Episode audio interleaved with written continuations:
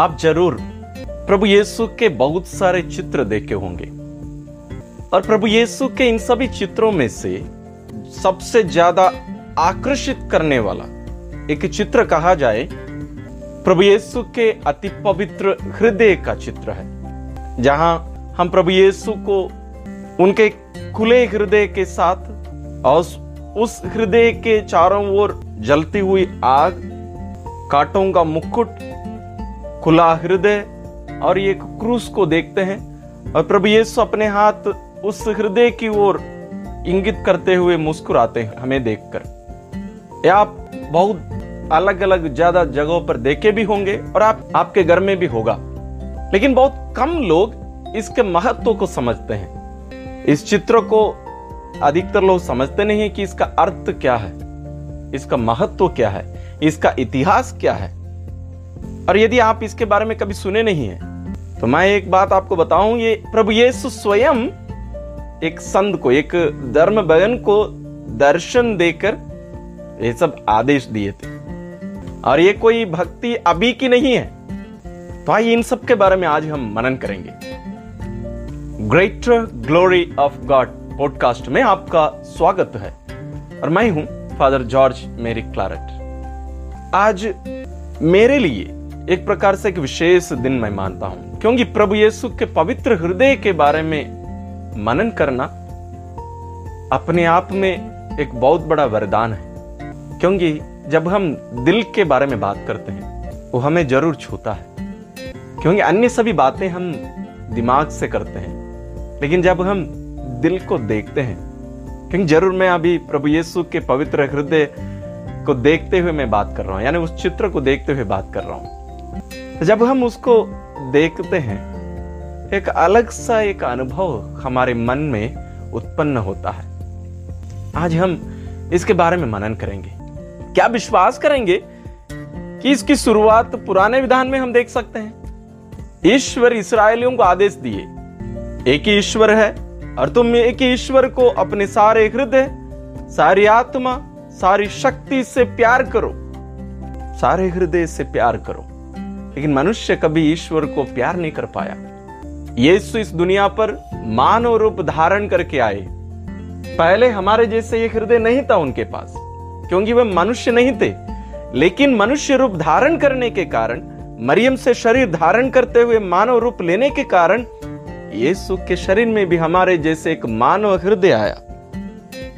और यह हृदय आज भी यीशु का है। हम सोचते होंगे कि यीशु यहाँ से पुनरुत्थान के बाद जब स्वर्ग गए, वहाँ उनका शरीर सब नष्ट हो गया। नहीं, इसके बारे में हम पहले ही एक वीडियो बना चुके हैं पुनरुत्थान के बारे में। आप ज़रूर उस वीडियो को देखिए, उसका लिंक मैं डिस्क्रिप्शन में दूँगा। जहाँ हम देखते हैं कि यीशु अपने वही पुनर्जीवित शरीर के साथ पिता के दाहिने उपस्थित हैं और हमारे लिए विंदी कर रहे हैं। और वही यीशु के बारे में, उनके सबसे प्यारा शिष्य संदियोहन करते हैं, ईश्वर प्रेम है। सबसे एक छोटा वाक्य हम कह सकते हैं, ईश्वर के बारे में एक परिभाषा यदि कोई हमसे पूछे, एक ही वाक्य तीन शब्दों का, ईश्वर प्रेम है। तीन शब्द। लेकिन ईश्वर और मनुष्य का वो जो रहस्य है, उसका पूरा सार हम इस एक ही छोटी सी वाक्य में हम देख सकते हैं। ईश्वर जब मनुष्य से कहते हैं, मैं तुमसे प्यार करता हूँ, मनुष्य उस प्रेम को पहचान नहीं पाया। इसलिए ईश्वर स्वयं हमारी स्थिति में, हमारे समान, हमारे एक ही स्तर पर आकर खड़े होकर हमसे कहे, देख, मैं तुमसे प्यार करता हूँ। और वो भी हमारे समान एक हृदय अपनाकर, हमारे समान एक शरीर अपनाकर वो हृदय क्रूज पर छेदित किया गया। इन सब के बारे में हम थोड़ी देर बाद में मनन करेंगे। लेकिन इसका इतिहास हम देखते हैं। जैसे मैंने कहा, पुराने विधान में भी हम इसके बारे में देख सकते हैं, लेकिन ज़्यादा हम नए विधान में, जब ईश्वर के बारे में संयोगन जैसे कहते हैं, ईश्वर प्रेम है, वहाँ से इसकी भक्ति एक प्रकार से उत्पन्न होता है, शुरू होता है। प्रारंभिक कलिसिया में ही बहुत सारी भक्तियाँ उत्पन्न हुई थी, प्रारंभ की गई थी। क्योंकि पहले जैसे आज हमारे हाथ में धर्म ग्रंथ है, यानी बाइबल है, वैसे पहले नहीं था। इस रूप में आने के लिए कम से कम इसको चार सदी लगी थी। और आज जैसे हम अध्याय, पत्संग ये सब बोलते हैं, ये शुरू से नहीं है, लेकिन उन सब के बारे में मैं बात नहीं कर रहा हूँ यहाँ। लेकिन जब बाइबल इस रूप ले रहा था, उसके पहले से ही बहुत सारी भक्तियाँ थी। उनमें से एक पवित्र हृदय की। यानी ये सीधा हृदय के बारे में नहीं बोलते थे, ईश्वर का प्रेम। जैसे मैंने कहा, ईश्वर के बारे में यदि हमसे कोई पूछे, एक वाक्य में हम कहें तो हम कहते हैं, ईश्वर प्रेम है। उतना में ही सब कुछ निहित है। और प्रेम बिना हृदय का कैसे मनुष्य समझेगा? जब आपसे कोई कहे कि कोई आपसे प्यार करते हैं, आपको क्या याद आता है? दिल। जैसे मूवीज़ में या बचपन में कहीं कहीं कोई चित्र दीवाल में भी हम देखे होंगे। एक हृदय बनाया जाता था और उसमें एक तीर लगा दिए और उसमें एक छेद और उसमें से रक्त टपकते हुए एक एक बूंद का वो चित्र बनाते थे।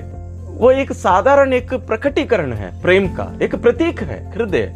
क्योंकि बिना हृदय का कोई प्यार की कल्पना नहीं कर सकता। तो जब हम ईश्वर के बारे में प्रेम कहकर हम जब संबोधित करते हैं, मनन करते हैं, उसका मतलब है कि वहाँ ईश्वर का हृदय है। इसलिए संत पिता, संत अलेक्सेंडर ये कहा करते थे कि कलिसिया की उत्पत्ति, जब प्रभु यीशु का हृदय छेदित किया गया, यानी उनका बगल छेदित किया गया, और वहाँ से जब पानी और रक्त, आखिरी बूंद पानी और रक्त टपक रहा था, वहाँ से ही कलिसिया उत्पन्न हुई। वो है, वो खुला हृदय जहाँ से कलिसिया उत्पन्न हुई और उसमें हम सम्मिलित किए गए। और संत आयरेनियस जो शहीद हुए थे 208 में, वे कहते हैं, कलिसिया प्रभु यीशु से उत्पन्न हुई वो जीवंत जल की धारा है। वो प्रभु यीशु के हृदय से उत्पन्न हुई है। और संत जस्टिन, जिनकी शहादत एक में हुई थी जो वास्तव में यीशु को बहुत विरोध किए थे, आप ज़्यादा इनके बारे में जानने की ज़रूरत है। वे ये कहते हैं, हम क्रिस्तीय नई इसराइल है, जो प्रभु यीशु के पवित्रतम हृदय से उत्पन्न हुए हैं। जैसे पहाड़ से पानी उत्पन्न होता है। तो इस प्रकार हम बहुत सारे ऐसे हमारे संत लोगों के लेख में यीशु के पवित्रतम हृदय के प्रति भक्ति को हम देख सकते हैं। लेकिन जैसे आज जिस रूप में भक्ति मनाया जाता है, इस रूप में एक केवल बात में आया। तेरहवीं सदी में इसके बारे में गहरी शिक्षा की गई, शोध किया गया था और इस भक्ति को गहराई दिया गया। उस काल में ही महान संत लोग, असिसी के संत, फ्रांसिस, संत डोमिनिक, संत एंथनी, संत एल्बर्ट संत बोनावेंचर, संत थॉमस अक्विनस जैसे महान संत लोग इस भक्ति को और भी गहराई दिए और अपने प्रवचनों में लोगों से कहे इस भक्ति को अपनाने के लिए। और तब से ये भक्ति गहराई प्राप्त करती गई। लेकिन इसके एक निश्चित एक शुरुआत यदि हम कहें या एक मोड मिला जब यीशु पहली बार सिस्टर मार्गरेट मरियम को दिखाई दिए, जो अभी संध हैं। उनको यीशु चार बार दिखाई दिए। पहला दर्शन उनको मिला था दिसंबर 27 तारीख सोलह में।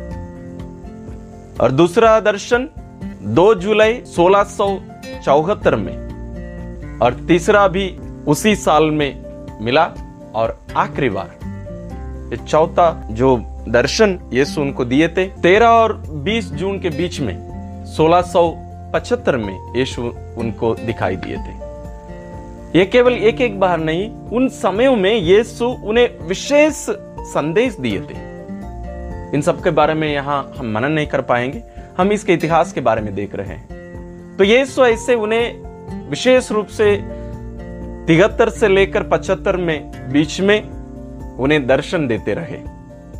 इस दर्शन के बाद इस भक्ति को एक ठोस और विश्वव्यापी कलिसिया में इसकी घोषणा करने के लिए एक मांग उठी। संत पिता पीयूष नब्बे ने अठारह सौ छप्पन में अति पवित्रतम हृदय का त्योहार को विश्वव्यापी कलिसिया के त्योहार के रूप में घोषणा करके इसको हर चर्च में इसका त्योहार मनाने का आदेश दिया। और यह त्योहार पेंतकोस्त त्योहार के 19वें दिन के बाद में मनाया जाता है।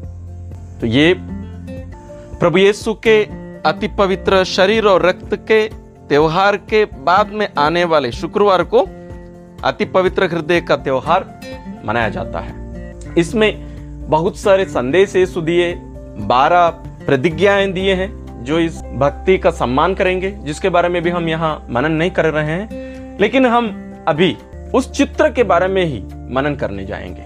आइए, जैसे मैंने कहा, ये चित्र जैसे आप देख रहे हैं इस चित्र में एक हृदय है, ये सुख जो पवित्रतम हृदय का जो चित्र है, उसके बीच में हम एक हृदय देख रहे हैं। वो भाला से छेदित किया गया है, उससे रक्त बह रहा है, उसके चारों ओर आग अभी भी जल रहा है हृदय। और इसमें कांटों का मुकुट है, और उसके ऊपर एक क्रूस वास्तव में हृदय के अंदर रखा गया है। वो उसके बाहर नहीं है, उसके अंदर है, हृदय के अंदर। इन सब के बारे में आइए हम मनन करते हैं। ये आग का अर्थ क्या है?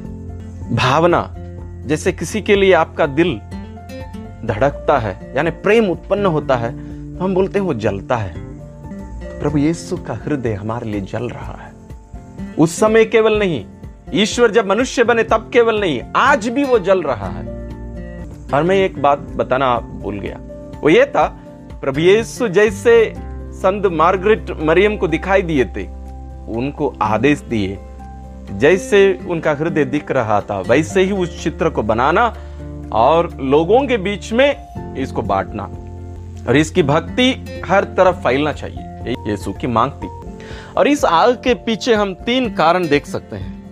सबसे पहला है, पुराने विधान में हम देखते हैं, ईश्वर के लिए होम बलि चढ़ाया जाता था, और होम बलि आग के बिना नहीं होता। वहाँ इस बलि के रूप में एक हृदय दिखाया गया है। क्योंकि जैसे शुरू में ही मैंने कहा, ईश्वर हमें आदेश दिए, अपने ईश्वर को सारे हृदय से प्यार करना तो ये हृदय यीशु का हृदय एक प्रकार से पिता के प्रति उनका जो प्रेम है, उसको भी प्रकट करता है। क्योंकि उसी प्रेम के खातिर वे मनुष्य बनकर हमारे बीच में आए थे। दूसरा कारण, जहाँ ईश्वर मूसा को दर्शन दिए थे, एक झाड़ी, वो झाड़ी जल रही थी, लेकिन भस्म नहीं हुई। और उसी प्रकार, जब सिनाई पर्वत पर ईश्वर की उपस्थिति उतर कर आई, बादल के रूप में, जलती हुई बादल के रूप में वो भी इसका एक प्रतीक था। और उसी प्रकार जब नबी यलेजा इसराइलों के विरुद्ध में एक प्रकार से खड़े थे, वो एक तरफ़ और इसराइली लोग और दूसरे धर्म को मानने वाले सब एक तरफ़, उस समय ईश्वर एलेजा के बलि को अपनाने के लिए, होम बलि को आग से भस्म करने के लिए आग भेजे थे। तो यह भी एक प्रकार से उसका एक प्रतीक है। और उसी प्रकार आपको एक बात याद दिलाना चाहूँगा। जब प्रभु यीशु की मृत्यु हुई, उस समय बाइबल में हम पढ़ते हैं, मंदिर का पर्दा ऊपर से नीचे दो भाग में बट गया। ईश्वर और मनुष्य एक दूसरे से आमने सामने दर्शन करने पाए।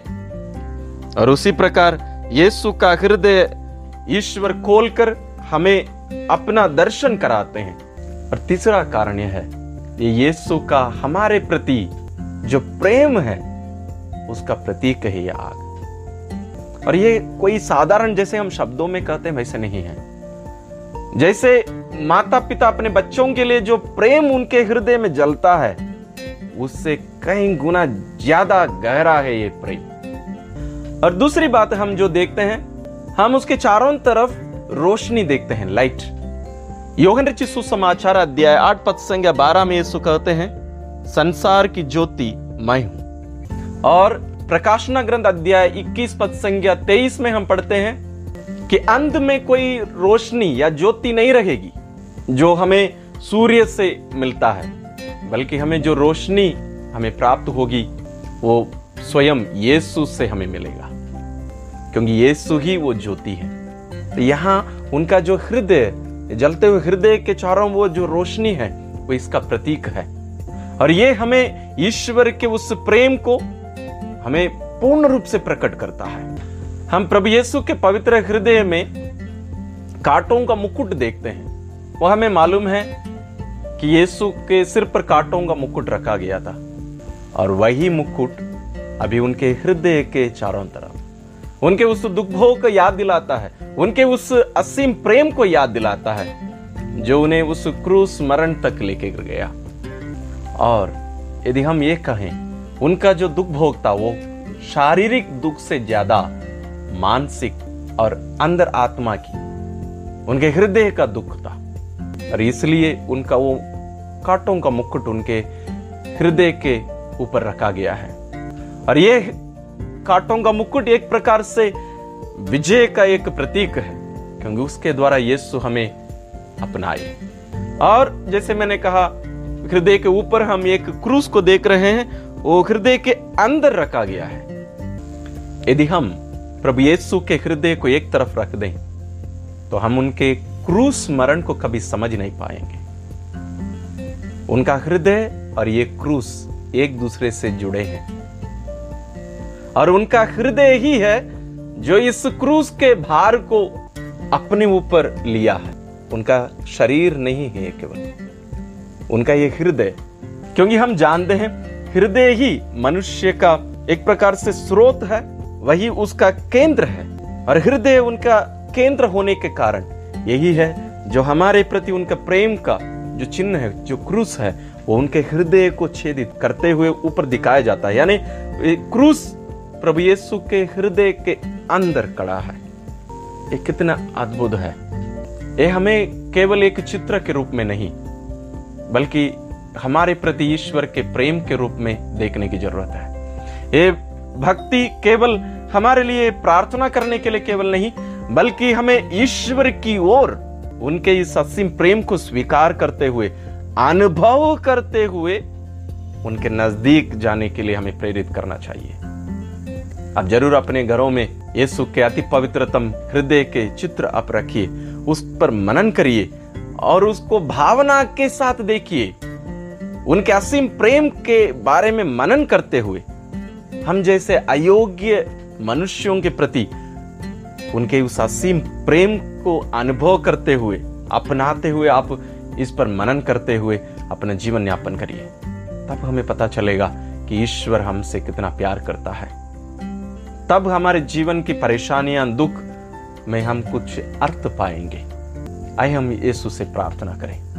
हे हमारे यीशु आज हम आपके अति पवित्रतम हृदय के बारे में मनन किए, जो हृदय आप संत मार्गरेट मरियम को दिखाए थे। हम विश्वास करते हैं, अनुभव करते हैं, हमारे शब्द बहुत सीमित है। आप अपना आत्मा के प्रेरणा से आपके अति पवित्रतम हृदय की जो शक्ति है, जो प्रेम है, उसको हमारे अंदर उड़ेल दीजिए। ताकि हम, जैसे आप हमसे प्यार करते हैं, उस प्रेम को अपनाते हुए, आपके हृदय के साथ हमारे हृदय को भी जोड़कर, जैसे आप पिता से प्यार किए, वैसे हमें भी पिता से प्यार करने, और जैसे आप हमसे प्यार करते हैं, वैसे हम भी दूसरों से प्यार करने और अपने आप को दूसरों के लिए देने की कृपा हम सबों को प्रदान कर। हम ये प्रार्थना करते हैं अपने प्रभु क्रिस्त के द्वारा। आमीन। ईश्वर हम सबों को आशीर्वाद प्रदान करें।